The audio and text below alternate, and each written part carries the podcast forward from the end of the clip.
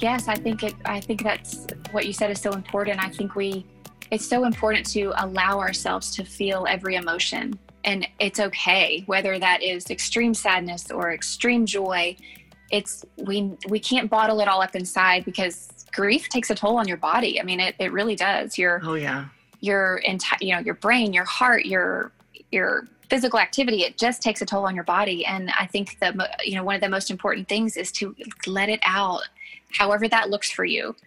Let yeah. your let yourself grieve. And and I've I've learned now, after going through what we've been through, that I I can just be myself and let myself fall apart and be okay, and know that I'm going to be okay. I am, I am made to do hard things. And I, as much as it hurts and as much as I might grieve hard one day, I'll wake up the next day and I'll get out of bed and I'll, I'll fight and I'll, I'll rise.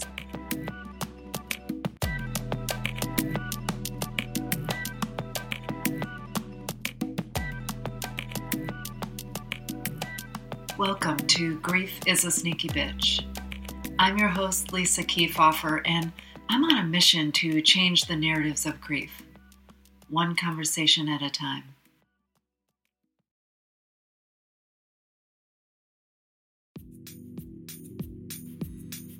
I am so honored to be bringing you the conversation Amber Smith and I shared recently. Amber and her husband, country music singer Granger Smith, lost their three-year-old son, River, in an accidental drowning in their backyard pool in the summer of twenty nineteen. In today's episode, she opens up about how they shared the news with their other two children, Lincoln and London, about organ donation, about what it's like to be grieving in the public eye, and about the work she is doing carrying River's memory forward through the River Kelly Fund.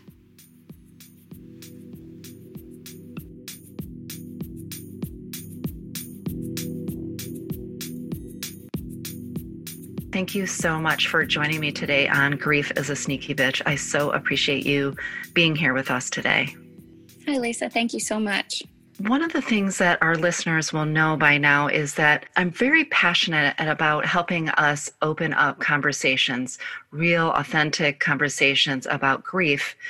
And because Because we don't talk about grief much in this country, in our culture here in the U S anyways, I'm always asking each guest to reflect, what were your earliest memories of grief, and how were the adults in your life sort of modeling it, sort of implicitly or explicitly? And what do you think that taught you about what grief looks like when you face this grief experience in this most recent season of your life? What, how would you start to unpack that question? I'm trying to think of my earliest memory of, of grief. And I guess I would say I was probably four is when my parents divorced. And that's kind of the first time that I, I guess, would have experienced any sort of grief, was when they were splitting up and, and kind of the, the fighting. That's kind of one of my earliest memories, is yeah. a little bit of fighting um, here and there between them. But my mom was never... My family comes from London, and her mom is, uh, she was English. And so their kind of way to go about grief is just to, she always used to say, pack it up, like just put it away, pack it up. And she, I don't, I don't necessarily know that my mom really was allowed to, to cry. And so I never really saw my mom cry, or, you know, or my dad. Um, so those are kind of my earliest memories, is, is you, you put on a brave face, you pack it up, you go about your day, and, and you, you don't let anybody see you be sad or, or hurt. And I don't think she was doing that on purpose. I just think that's what she was taught. Yeah, yeah.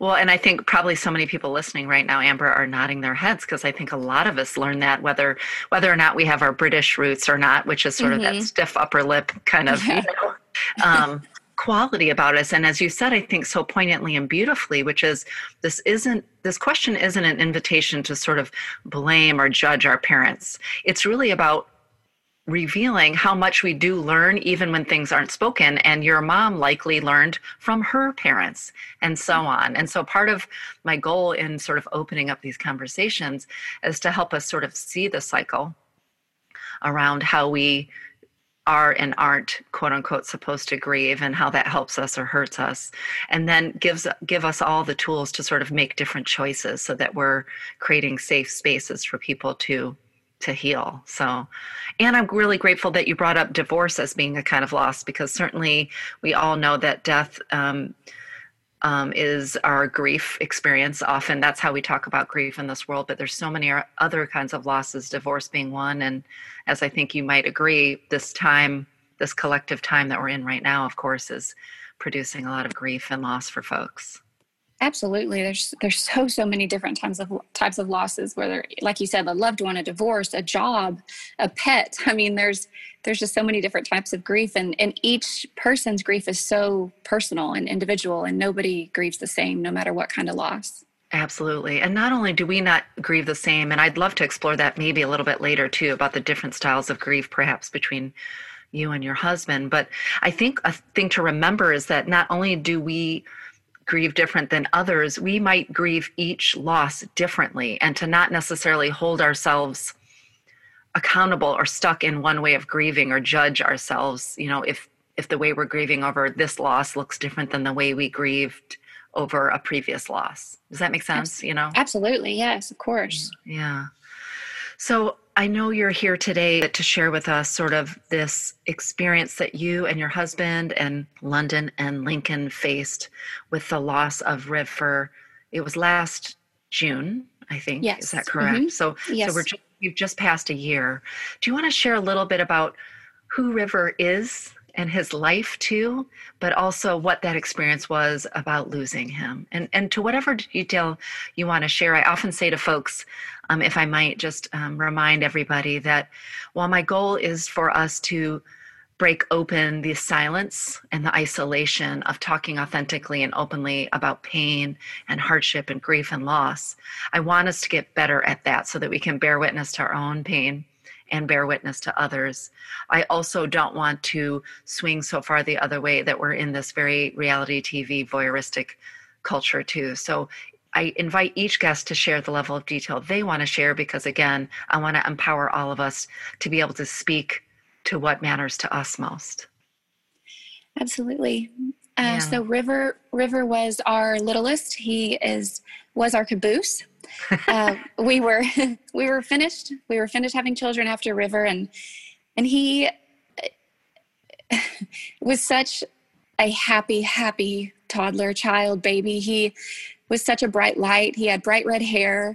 Um, he was always into things, always mischievous, and always wanting to go faster or climb higher, and loved adrenaline. And he could drive these little tractors around. You know, a lot of kids drive their little trucks and they hit a wall and they don't know what to do. Well, River would just take turns like a NASCAR driver at two years old. I mean, he was just, he was just so full of life and, and full of love and energy, and always dancing. And, um, I was always worried about him, you know, ever since he was born. I don't know why. I just always felt, I was always very concerned and, and worried that he was going to get hurt. Or I even said on a lot of videos, you're going to, you're going to, I'm going to be in the emergency room with you someday. And I don't mm-hmm. think I really truly knew what that meant. Yeah. Um, but last June, uh, June fourth, we all had just finished dinner, and it was a normal, normal late spring evening. And, you know, a lot of times after dinner, the kids will go outside and play. And we had French doors. We just leave the doors open. And my husband was outside with all of the children. And I had actually had a rough day that day, and I needed to go take a shower. I just needed a mom break. Yeah. um, yeah. So I took River out of his high chair and, and let him go outside to play, and, you know, no different than any other night. And my, um, my husband was doing gymnastics with our daughter, London, and the two little boys were playing water gun fights around in the backyard. And um, my husband had his back to our pool. We have a pool. We have a, a four-sided, four-foot fence with a, a child lock. And some, some, some time between thirty seconds and we're guessing two minutes, Um, my husband turns around. He just had this feeling of it being too quiet, turned around and saw our son in the pool. Um, I heard my daughter scream because uh, the doors were open. So I ran outside, and I, I came upon my husband doing C P R on River. Um, we don't know. There was no splash. There was no sound of the gate opening. Nobody outside saw anything. It just happened so, so fast. And it's one of those things that you think could never, ever happen to you yeah. until it does.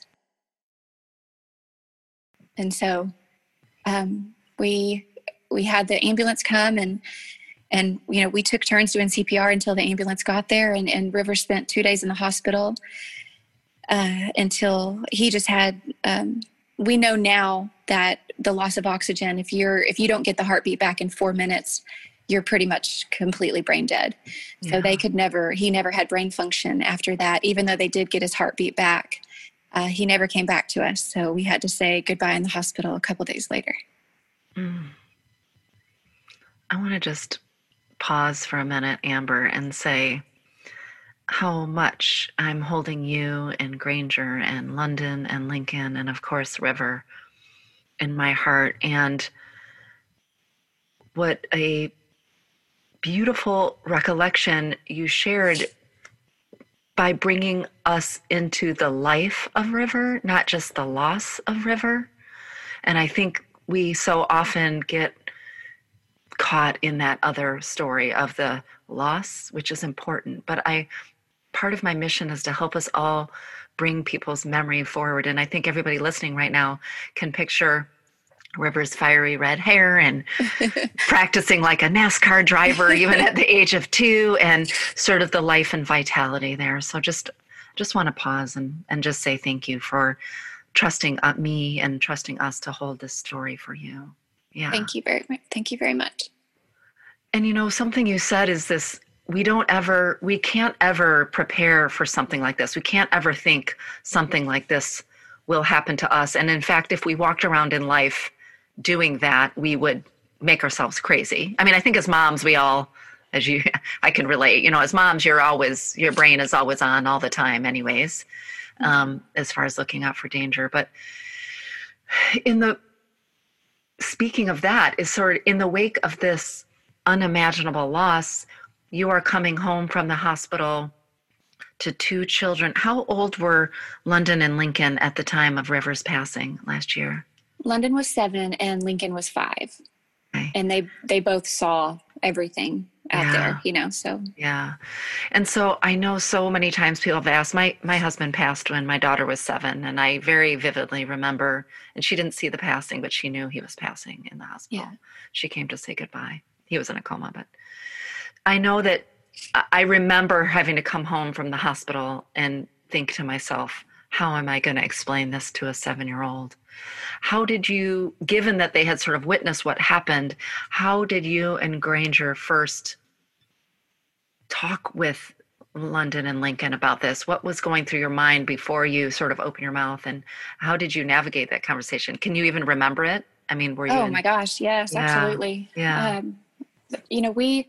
We decided in the hospital, they came to the hospital with us initially, obviously, because okay. we were all, we were all together, but uh, they, um, we had some friends come and take them home, and they stayed with them at home for two days and, and we didn't have them come back. Well, for one, we thought we were going to bring River home. Right. Right. Of and, course. And, and for two, we just didn't want them to see him the way that he was, with all the tubes and wires and everything. And we wanted them to remember their brother at that last moment of him shooting water guns and smiling and laughing. And, Yeah. Um, so we had those couple days in the hospital to talk, and, and we asked the nurses and the, the, the, the help that was there, you know, how do we, how do we tell our children that their brother is gone? And they very, very vocally said, you have to use the right words. You can't say he's in a better place or he's right. this, even though, even though we know he's in heaven. Um, you have to go home and you have to say, you're, you know, River didn't get enough oxygen to his brain. And when you don't get enough oxygen, your little brother died. And we had to say the word died. And that just yeah. seemed so final to me. And I was like, I can't say that. Yeah. But, but when we left the hospital, you know, we held each other's hands and looked, you were driving home with the empty car seat, and we get home and I could tell, you know, they had drawn with chalk, big hearts on the driveway, welcome home River. Like they just fully expected him to be coming home. And I think as soon as we got out of the car, Uh, we grabbed him and they said, where's River? And I could see it in my daughter's eyes. She's a little older. She could tell, like she knew what we were about to say. And um, Lincoln, he was only five. He didn't really quite understand, but we grabbed them and we took them back to the backyard, and we sat in this bench uh, right in front of all the dirt and tractors where River used to always play. And we just held him and we said exactly what the nurses said. And we said, Bubby, Bubby died. And you know, we, we, he's in heaven, and, and we're not going to see him anymore. And we were just very blunt and yeah. um, just very matter of fact and to the point. And my daughter, she immediately started crying. And um, my son just sat there with this blank stare for the longest time. And he's more um, internal in his, you yeah. know, in his grief. And he, yeah. my daughter's a little bit more emotional, but that's how we told him. Yeah. I, I'm grateful for you that you had, um, the support in the hospital, because I know so many times people have shared stories, um, you know, where where they didn't get that assistance. And of course, we're not thinking clearly when we go home. So I'm grateful that the nurses were clear with you. And I think it's such an important thing. People often ask that question, like, well, how on earth can I tell a kid? Mm-hmm. And we think we're doing them a favor when we sugarcoat it, you know, when yeah. we say they're not here, or they're in a better place, or whatever the stories are. But kids already... they get the truth. And if your words aren't matching the truth, it's very confusing. And also then they're expecting, you know, what about me, or, or what can come next? So absolutely. Yeah. Or why can't, why can't I go to that better place? Why or, can't I go know? to that better place? Yeah, yeah. Yeah. Even to call it a better place is yeah. so confusing yeah. for, well, yeah. for some of us adults, but definitely for kids too. Yeah. Yeah. And you know, one of the things you just brought up, Amber, was sort of the difference. I mean, of course we have age difference. So like kids earn understand things differently at different different developmental stages, but also talking about the difference between the way London and Lincoln sort of process that early information, you know, sort of that first conversation. And I talk often here about the different grieving styles. And I think for many of us, when we've had different people in our family grieving differently, I know this is even true for me, and I do this work, is that we either worry about ourselves or judge others when they're not grieving, quote unquote, or mourning, which is sort of the external act of grieving, in the same ways that we are. Did you come to see early on the differences differences within your family dynamic, both your nuclear family, you and Granger and the kids, and your extended family, in terms of how people were processing their grief? And what did that look like for you all? Absolutely. We, uh, Granger is, um, he was very much kind of more internal as well. I, I, grieve very openly, and not not in front of people, but when I'm alone, I I cry, I scream, I I do all of those things. And I think he's just a lot more internal in his grief, and and handles it in his own way. And I remember in the very beginning, I had to look at pictures and videos. I had to see all of those, even though it made me sad. It made me still feel so close to him. And and Granger could not look at a photo or a video or hear River's voice for the longest time. I mean, it just would break him. So. And kind of the same thing with our children. Lincoln, I don't, re- I don't think he cried up until about a year, about the year mark. Uh, we were wow. actually just, co- we were just coming home from, we call it his angel spot where he's buried, and, and we passed it, and we, you know, we, we said goodbye, and he just lost it. And I think it was his first time in a year he actually broke down yeah. and let all of his emotions out. But he's only done that once. Since, yeah. since River's passing. And my daughter's done it a couple times. Um, my, both of our parents are, are pretty emotional moms. So obviously they, they just cried a ton, and, and our yeah. friends were very open with their grief and crying with us. And so everybody just handles it definitely in their own way. Yeah. Yeah. They do. And I think the other thing, you know, you were talking about the crying and the yelling. I think, um, did you start to discover the other emotions of grief, and did that surprise you? Like, did you, you know, I think we often think of grief as just sadness and sadness in the expression of crying, but sometimes there's, you know, anger and sorrow and resentment, and, you know, there's sort of a, a much broader spectrum. Did you, did you, were you surprised by any, any of the emotions that have come up for you over this past year, or, or others, or what have you learned about sort of the emotional range of grief for yourself? Just that it's definitely not linear. I mean, yeah. it's all so intertwined, and, and, um, obviously, you know, you go through, I think the, the very first part, it was obviously shock, like yeah. not even believing it could even be possible. Like, how is my child just so happy and vibrant and then gone? Yeah. You know, it's just this, this shock and this hole in your heart. And, and then comes the, the, the waves of, Of, of just sadness, just sitting by his crib and holding his blanket and just, you know, screaming into the blanket and crying. And, and, um, I guess I was, I guess I was just shocked at how they could come out of nowhere. Yeah. Not so much, not so much the emotions themselves, but just how they come out of, you know, you could be having an, a quote, okay day, and yeah. something just hits you out of nowhere and just takes you down this path of screaming or punching your steering wheel or bawling on the floor. Mm-hmm. You know, it's just, it's so messy. Yeah. Sneaky. Well, that's, that's sneaky. The name of the show. Yeah. Absolutely. It's sneaky, although not so sneaky once, you know, after you've sort of been on the path for a while.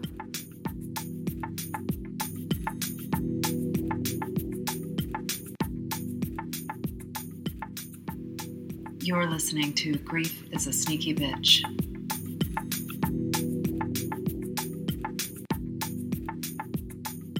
I think so many of our listeners can relate to sort of everything that you're saying, whether it was a child loss or not. But one of the things I'm curious about for you all is you're also kind of public figures. You know, your husband is a country music star. You're in the public life. How did you sort of as a couple, as a family, make meaning about how much to share in the world, given, you know, again, the, the sort of public standing that you all have in the world? How much of that was healing? How much of that was hard? How did you navigate that in the kind of early days and months?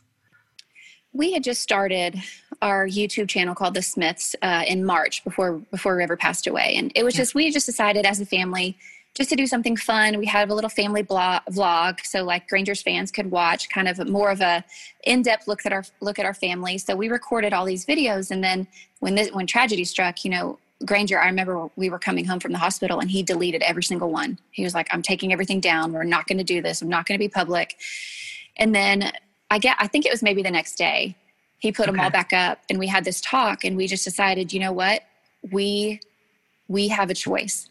We can either hide away and be in our grief alone and by ourselves and not talk about it ever, or we can use this and try to find meaning in it and try to be vulnerable and talk about our story and try to help other people through grief or try to help other people through water safety so that this doesn't happen to other families. And we just made that that choice that nothing was going to break our family apart, and we were just going to kind of be an open book and take the good with the bad. And, and, you know, there was so much good, so many good comments and, and uplifting words, but there was also a lot of negativity being in the public, being in the public mm. eye, and a lot of scrutiny and blame. And, you know, people were very, very unkind. And it was really hard to focus on all the good when you have such negativity being thrown your way as well. Yeah, I can imagine. I can imagine that experience of, of trying to take your pain, your loss, and share share it with the world for their own healing and for your own healing, and then to have that sort of that negativity in your way. And I think people have experienced that in their sort of personal family life too, depending on the type of loss. How did you combat that for yourselves? How did, how did you sort of um, move through any of the negativity, or have you? What, what have you learned over this last year about those judgmental comments? Or um, I think... I think it's Teddy Roosevelt and Brené Brené Brown talks about it a lot. And it's if if we tried to focus on our immediate people in the arena with us, and they always say, you know, if you're not in the re- in the arena with me, you don't have a right, you know, yeah.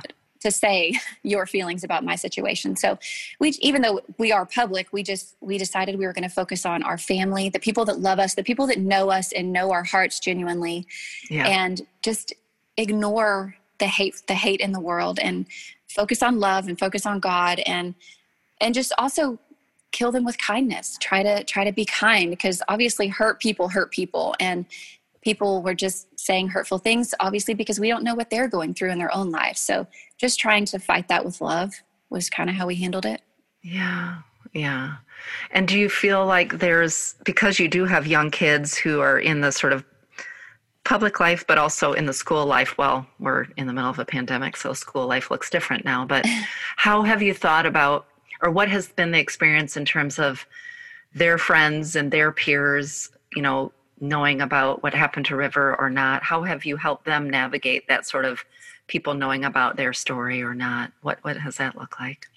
Luckily, we haven't gone through anything hurtful, or, you know, they haven't come home from school crying, saying somebody okay. said something. So it's been actually very positive, which is great. And in our community, after River passed, their schools, our churches, everybody came together in such an unbelievably supportive way. I mean, I will never be able to to repay these people for how kind they were to our family. And it was just a loving community where we live. And so parents were were just teaching their children to either be careful about asking about him, or, or just always do it with love. And, and, um, my children just have, they haven't ever had to answer any really hard questions yet. And I know mm-hmm. as they, as they age that, that might come. So we're kind of preparing for that, but currently it's just been a, um, a, a good situation. Yeah. Real loving support yes. in the community. That's, that's really incredible.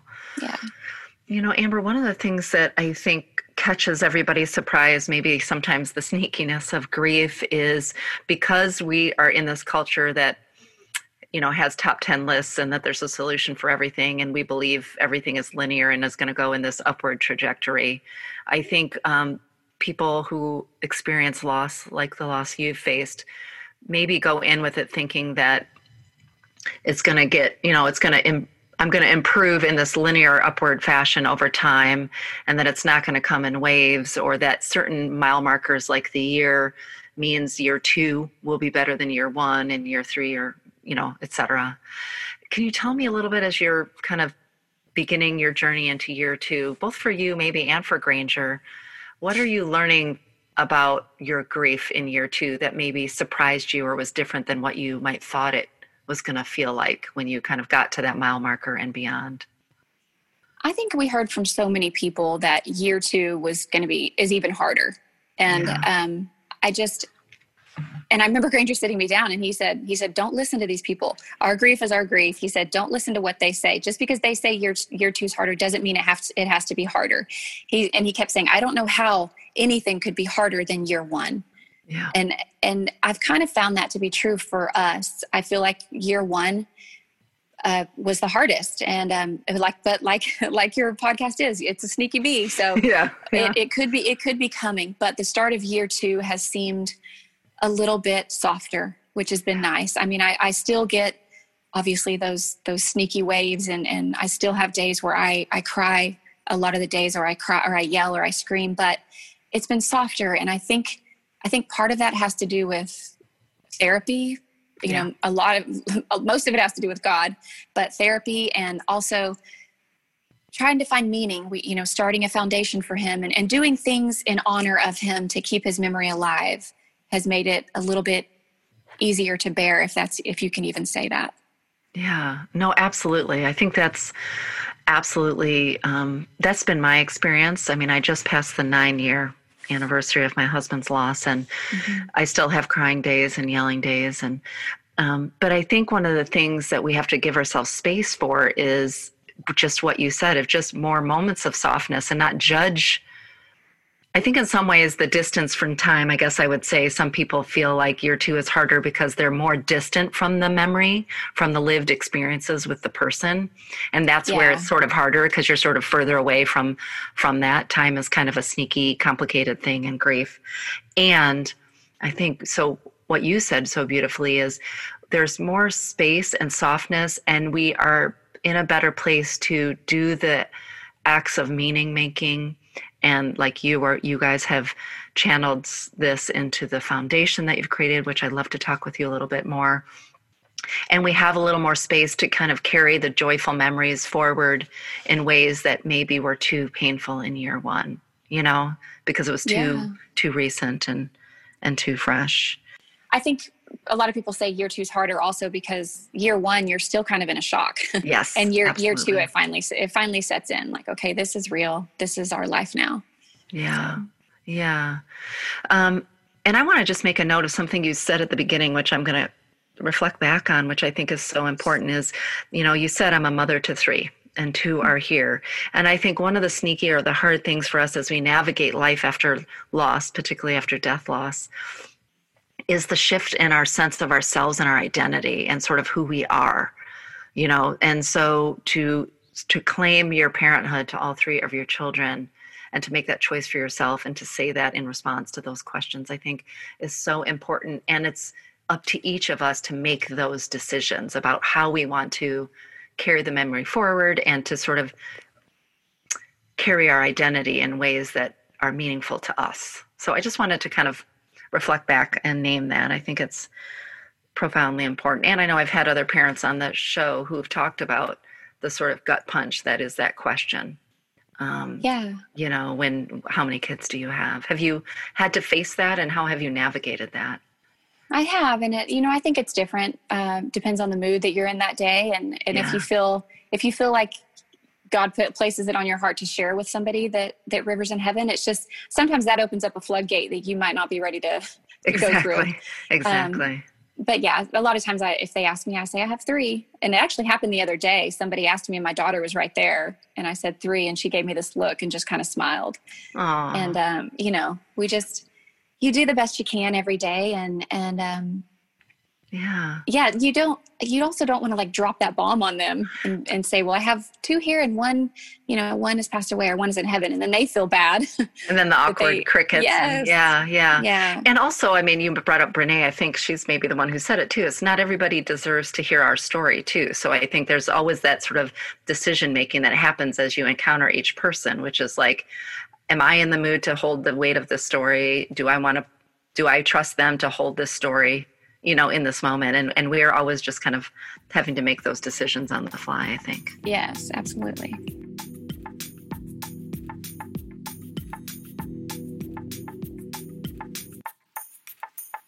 You're listening to Grief is a Sneaky Bitch with my guest, Amber Smith. I'm your host, Lisa Keefauver.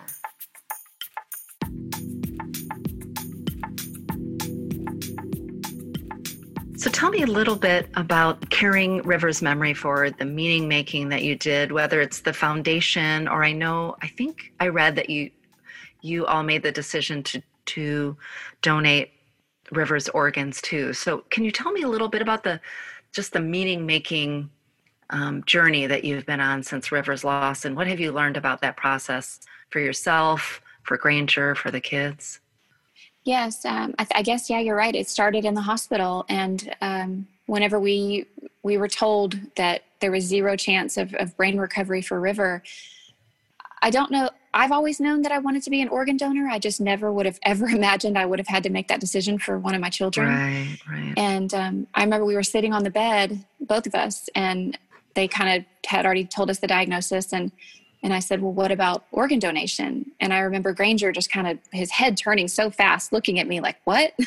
Yeah. I, you know, I, I just, and I started crying, and I just said, if we can't have our son, I, I can't imagine burying him. You know, he's perfect. He's perfect. Everything is working except for his little brain. And I said, if, if we cannot get our miracle, you know, maybe we can be somebody else's. Mm. And, and, And we were, and he ended up, you know, saving two other people's lives. And I guess that's where the meaning started for us, that his little life, you know, his physical parts of him are still living on in this world. And, and he's, he's saved lives, you know, even not being here anymore. And, and so we left, and, and we said we had to find meaning of this, and we couldn't just let this be a senseless tragedy or a, a a meaningless accident. Like, we decided we were not going to try to go through all the whys and the what ifs and the reasons, but we were going to find meaning, and we were going to share his light and his love and his joy. And so we decided to create the River Kelly Fund to give back anywhere that we could in the community. And that could be children's hospitals, which is where we made our first huge donation, um, because they just helped us so tremendously. And the nurses and the staff and doctors were incredible. And we've helped since then with citizens with disabilities and wildlife and drowning prevention, which is a big, a big mission of mine now. So each little day that I'm doing work in his honor is giving meaning to our loss. Yeah. And so being, thank you for sharing that story with me. I think that's maybe how we first connected, which was through TOSA, the Texas Organ Sharing Alliance, I think. Yes, right? Yes, it yeah. was.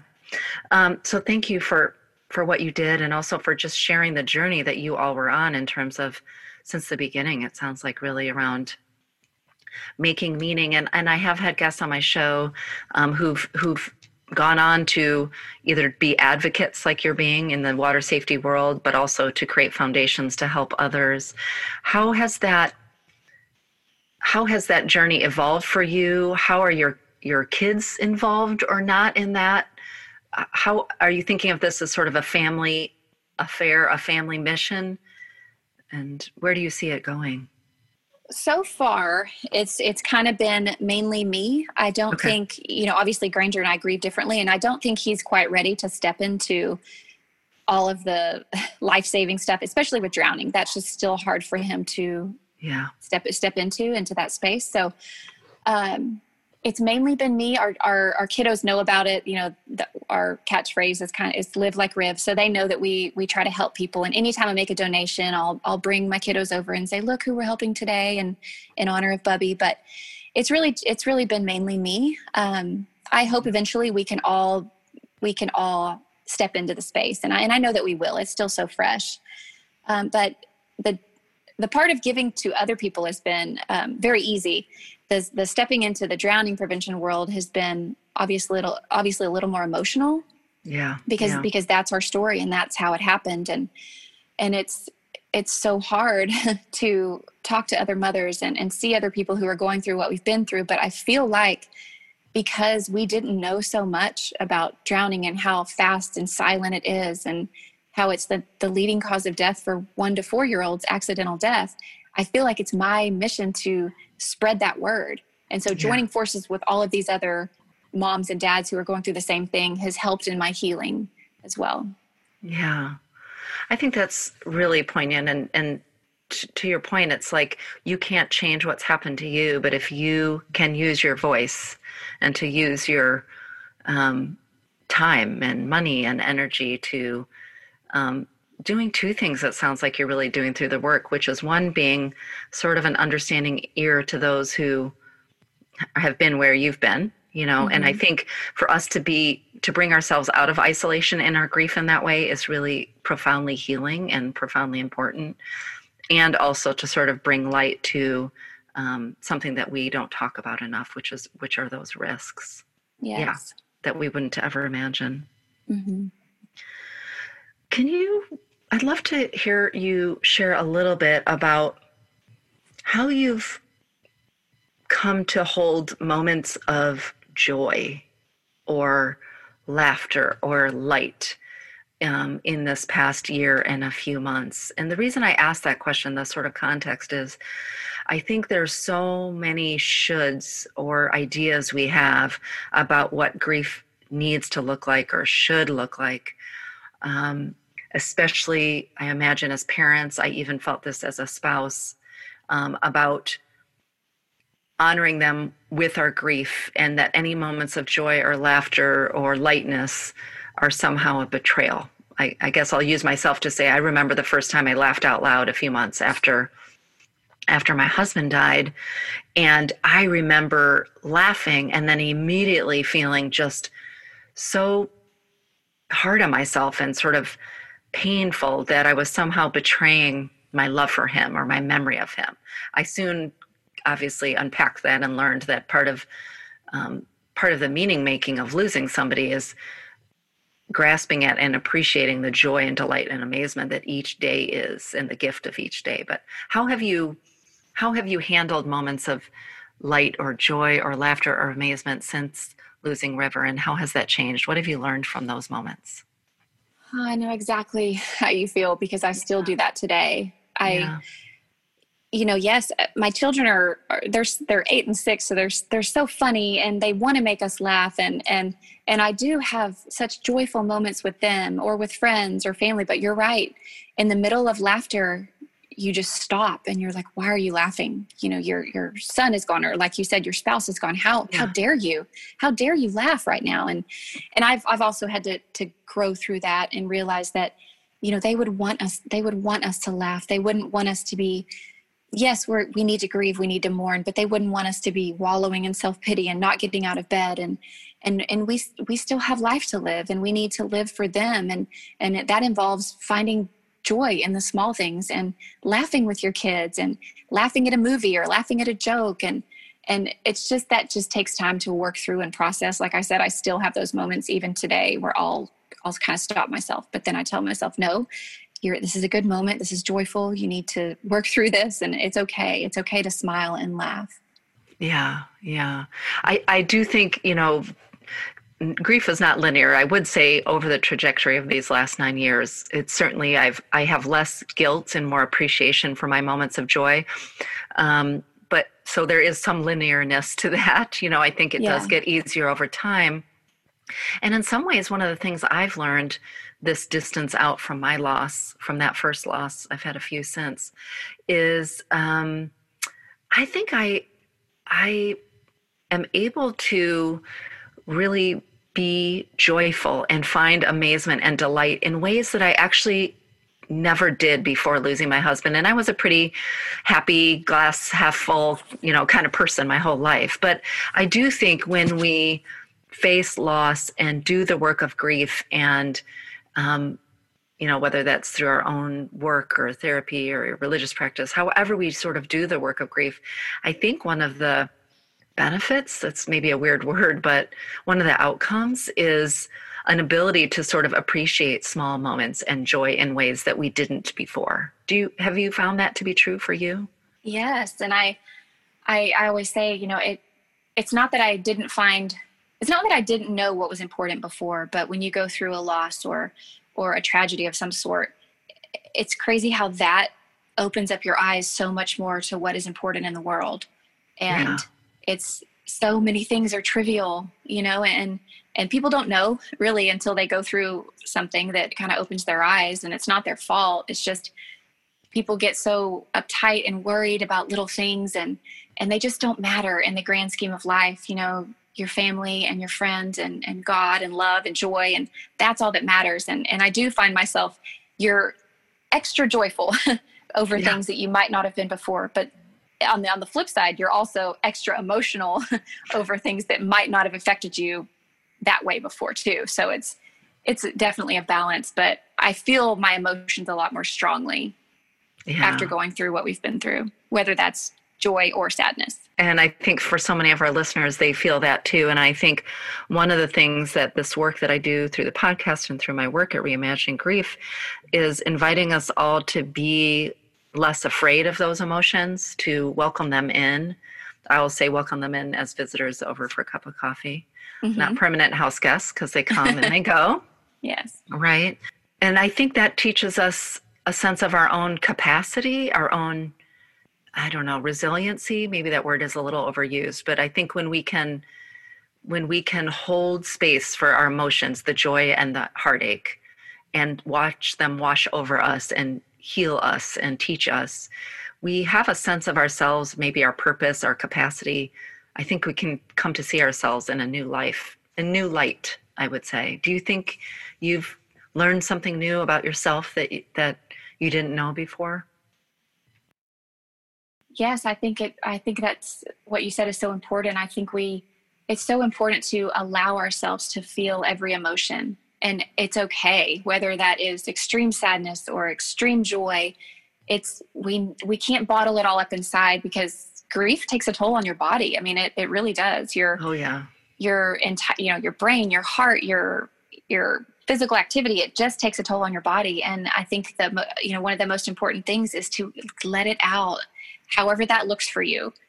Let yeah. your let yourself grieve. And and I've I've learned now after going through what we've been through that I, I can just be myself and let myself fall apart and be okay, and know that I'm going to be okay. I am, I am made to do hard things. And I, as much as it hurts and as much as I might grieve hard one day, I'll wake up the next day and I'll get out of bed and I'll, I'll fight and I'll, I'll rise, and then I may fall again, but yeah. I know, I know that I'm maybe stronger than I ever thought I could be. I know people always use that word, you're so strong, and I don't know. That's weird to me. It's just, I feel like it's something you just have to do.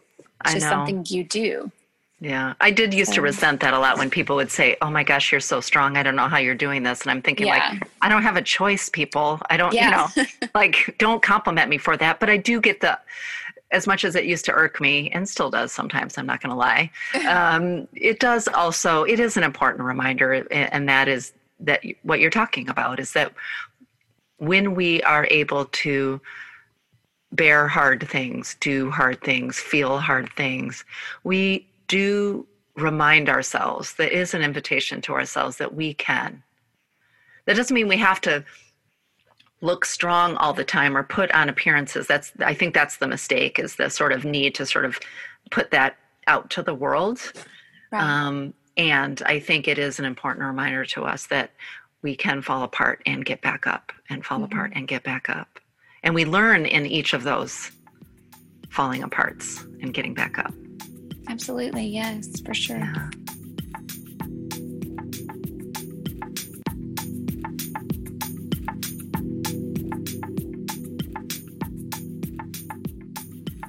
If you've been moved by our conversation today, or by any of the episodes of this show, I'd love to ask you a favor. After the show today, please head over to Apple Podcasts, leave a rating, and write a review. Not only will it mean a lot to me and to my guests, it will help other folks find the show who also need to feel a little less alone in their grief.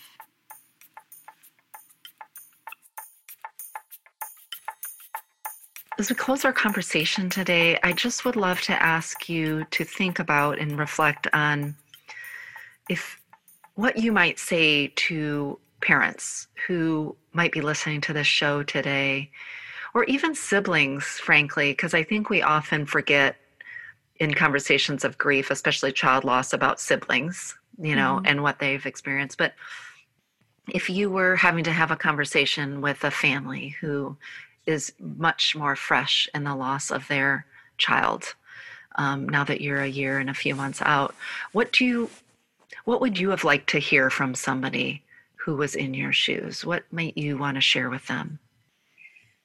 I think for the most part, just acknowledging the pain and acknowledging, you know, a lot of times we'll say, just sit in the suck.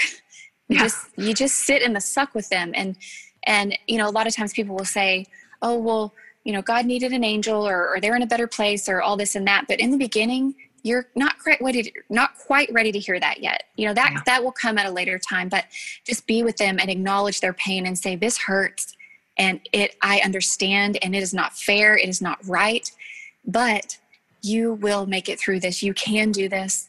I'm so sorry for your pain. Just lean on each other and lean on the Lord if you're a believer, and, and you can make it through this. And I promise somewhere down the road, you will learn and you will grow and you will transform and hopefully come out stronger, better people, more compassionate than you ever have been before your loss. Um, yeah. And that there, and that there is hope, and just, just keep, keep hoping, and just do the best you can, and give yourself grace, because there are going to be hard days and there are going to be good days. And give yourself grace on the good days. When you have a good day, accept that and, and be grateful for that. And give yourself grace on the bad days, and know that that's okay too. And you're you're going to have a new day tomorrow. Amber, that's so beautifully put, what you said. I love that expression, sit in the suck. That is going in my vocabulary um, list for grief quotes. Um, but I think to your point, it's so true. I talk about that often, is we have this weird way of thinking that we need to fix other people's grief. And of course you can't fix it, and it doesn't need fixing. And mm-hmm. so in those early days when people are stumbling over themselves on what to say because they don't have the solution, my reminder is always, you don't have to have a solution, because there's no solution. You know, you do have to go sit in the suck with them. And really, that's the gift you can give somebody, is I'm here. This sucks. There's really? no, you know, right? There's no just sugarcoating I mean, this. No, literally just a hug. Don't even say, you don't even have to say anything. Just hold them and, and just be with them in that moment. And you don't have to fix it, because really you can't fix it. Nope, I mean, nope, it is exactly. It is what it is. You know? That's the burden you can take off yourself, is like, check that off the list. You can't fix it. My grief yeah. advice, uh, support advice is always show up, shut up, and listen, and keep yeah. showing up. Yes. And I think that's exactly what you're talking about, which is just kind of show up, hold space, bear witness, acknowledge and honor. Don't try to fix or change or bring people to, to a place of hope too early, you know, allow mm-hmm. them. And I love what you said about grace. I think that's the, mm, that word really resonated for me, just reminding people to allow themselves the grace in the hard times and the joyful times, and the grace for themselves to remember there is no one way. Because I think some of the pain comes from, I should be fill in the blank. You right. know, and, doing and, something or feeling something, right? Yeah. And the grace for your, you know, if you have a partner, the grace for your partner too, because they're not going to feel how you feel. They may be happy one day and you're, you're thinking, why, how are you smiling? Just yeah. have grace that they are going to feel different than you. And your kiddos are too. You know, yes. I, I remember in the beginning, they just seemed like nothing even happened. And I'm sitting there going, how, what, how can yeah. you, but they're kids and they're just, you know, it's like they take the info and then they go play. You exactly. just have to understand their little minds can't really comprehend some things. So, you know, you have to give them their little heart's grace too. Yeah. Grace for ourselves and grace for others, I think is really, um, that's the recipe, I think, for especially those early times of grief. But I would say probably just a good recipe for our lives. Yeah, absolutely. Yeah. Amber, thank you so much for taking the time today to talk with me on Grief is a Sneaky Bitch, for sharing River's life and memory with us, for sharing your entire family's journey um, with us today. We just so appreciate you um, being vulnerable and open and authentic. And I'm grateful to, to know you and have you in my life. Thank you so much. Thank you for allowing me to share and for, for talking with me today. I appreciate it.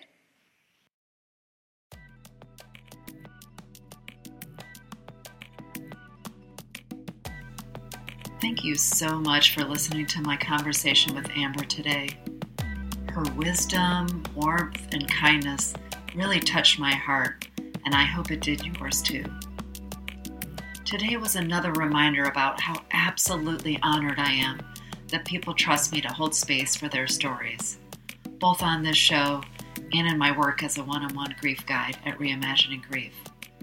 If you or someone you know could use some guidance along their grief journey, visit reimagining grief dot com to learn more or find the link in the show notes.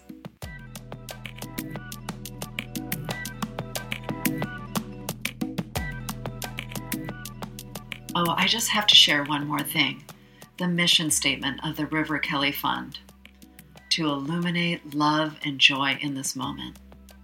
Isn't that beautiful? I feel like I can see River's fiery red hair and his big smile when I say those words out loud. Visit river kelly fund dot org to learn more or find the link in the show notes for today's episode.